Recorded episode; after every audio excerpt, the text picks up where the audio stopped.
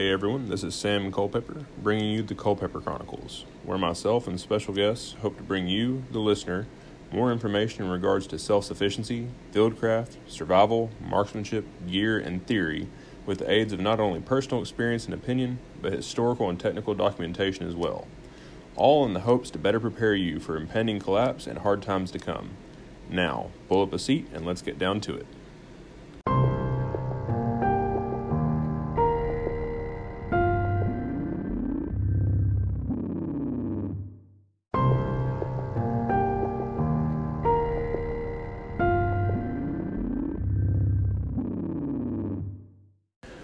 What's up, everybody? This is Sam coming to you with episode number seven of the Culpepper Chronicles. Thank you so much for joining me and uh, all the listens and follows so far.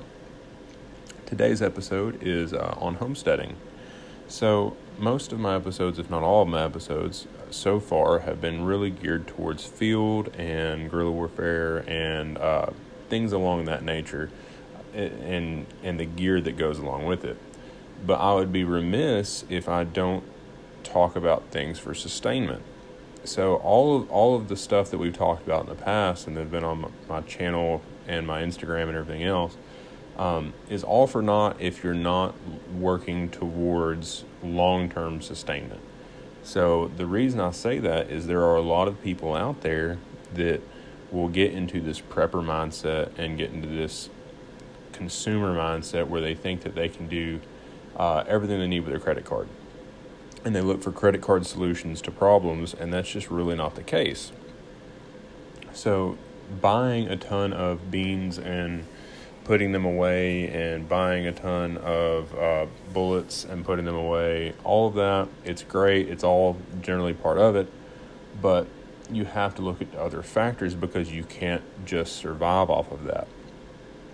So, let's talk about why you would want to do any homesteading uh, and, and for the record, I am far from the world's greatest homesteader. My family and I are mediocre at best. We're small scale. We're nothing large. We've only got about an acre to an acre and a half that we work on. And even then, we don't capitalize all of it on homesteading because we are a family unit. We need room for the kids to play.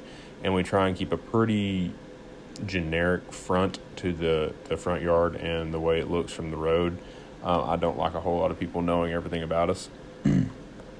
so, with that being said, I'm not coming to you as this master homesteader that lives off the land and is fully self sustained or anything like that. Um, so I don't want you to think that way. So, why do you want a homestead? Well, the main reason that you should be looking for this is long term sustainment. Um, if you can offset, even even just offsetting your monthly grocery expenditure by growing your own uh, vegetables in the garden or processing your own chickens and rabbits for meat or or gathering your own eggs or anything like that. That right there should be a goal because that's giving you a little bit more financial independence and letting you have that money to put towards other things that your your house may need, like inline water filters or water storage or something like that. Um, as well as just it's more natural. If you if you look at history, we did not always have consumer based sustainment. We we had self sustaining systems. Families grew their own crops. They grew their own vegetables. They they took care of their own animals and provided themselves with the animals of the of the forest that God gave them, as well as of the land that God gave them, and what they raised domestically for slaughter. And that was just kind of the way it was.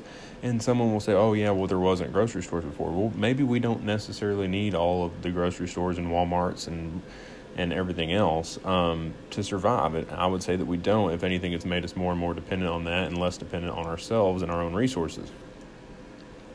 Um, so that is one of the main reasons that you should be looking at that is because you are now getting back to a more holistic and natural way of living um, as well as being able to sustain yourself and your family long term. If you have a sustainable system that's constantly feeding back on itself and constantly providing, and it may not always provide immensely, but enough to survive off of, um, that's going to prepare you better for the long term where you've got this low intensity, long duration episode or conflict, and that is a uh, ISG level or level or top three. I'm trying to remember exactly how they uh, explain it. Disaster. If you ever want to look into integrated skills group, they've got a great uh, leveling or, or top system that they, they classify everything in.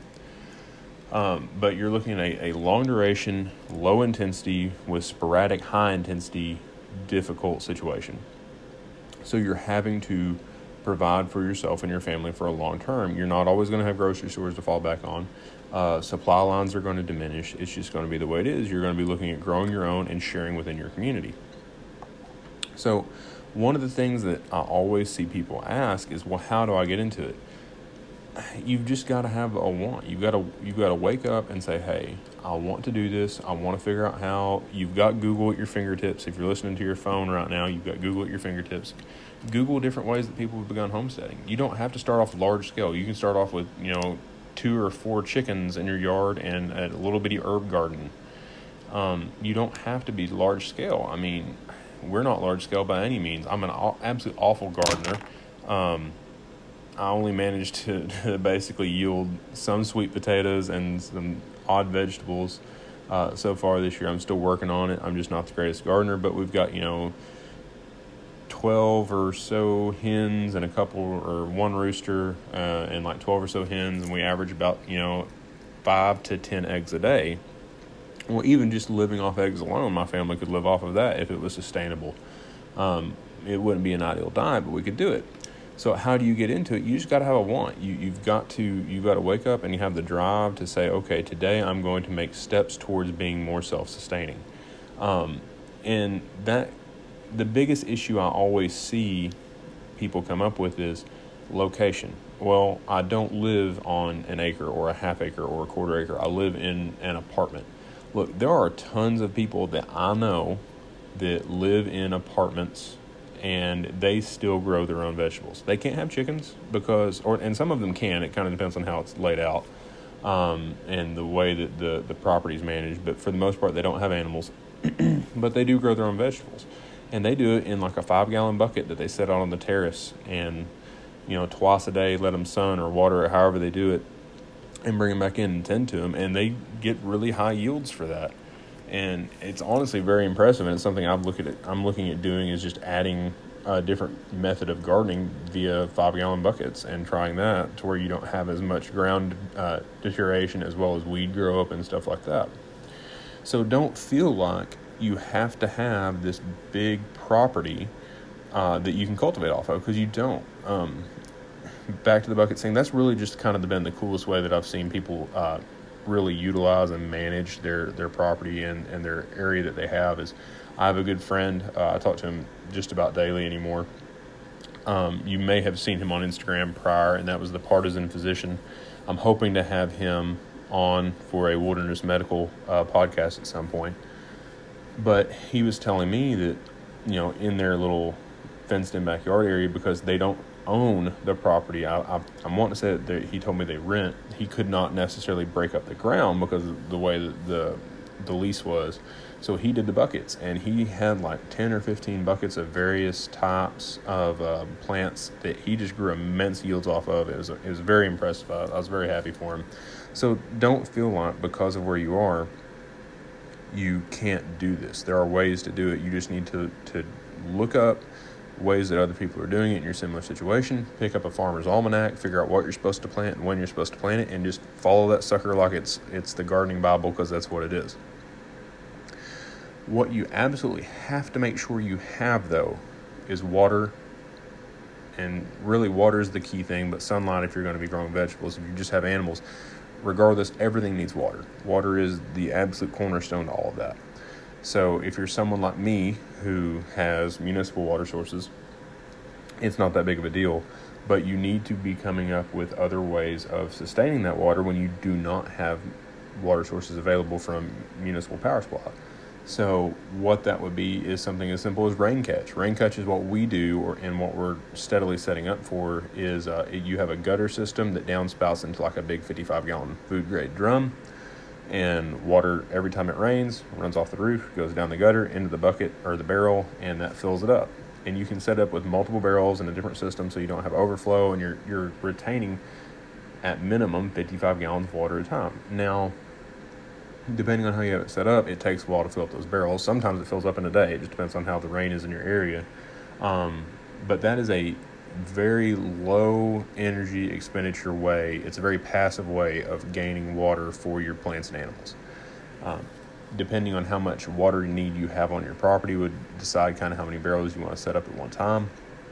I have like one for my chickens and their chicken in their area that I use, and I've got a couple others that I'm going to set up for the garden in the spring, and hopefully plan to just water strictly off off rain as much as I can. So that is a way.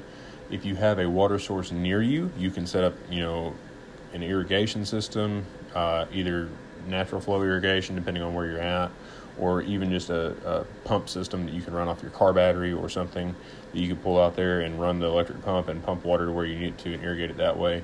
There are ways to do it, um, but you absolutely have to have water.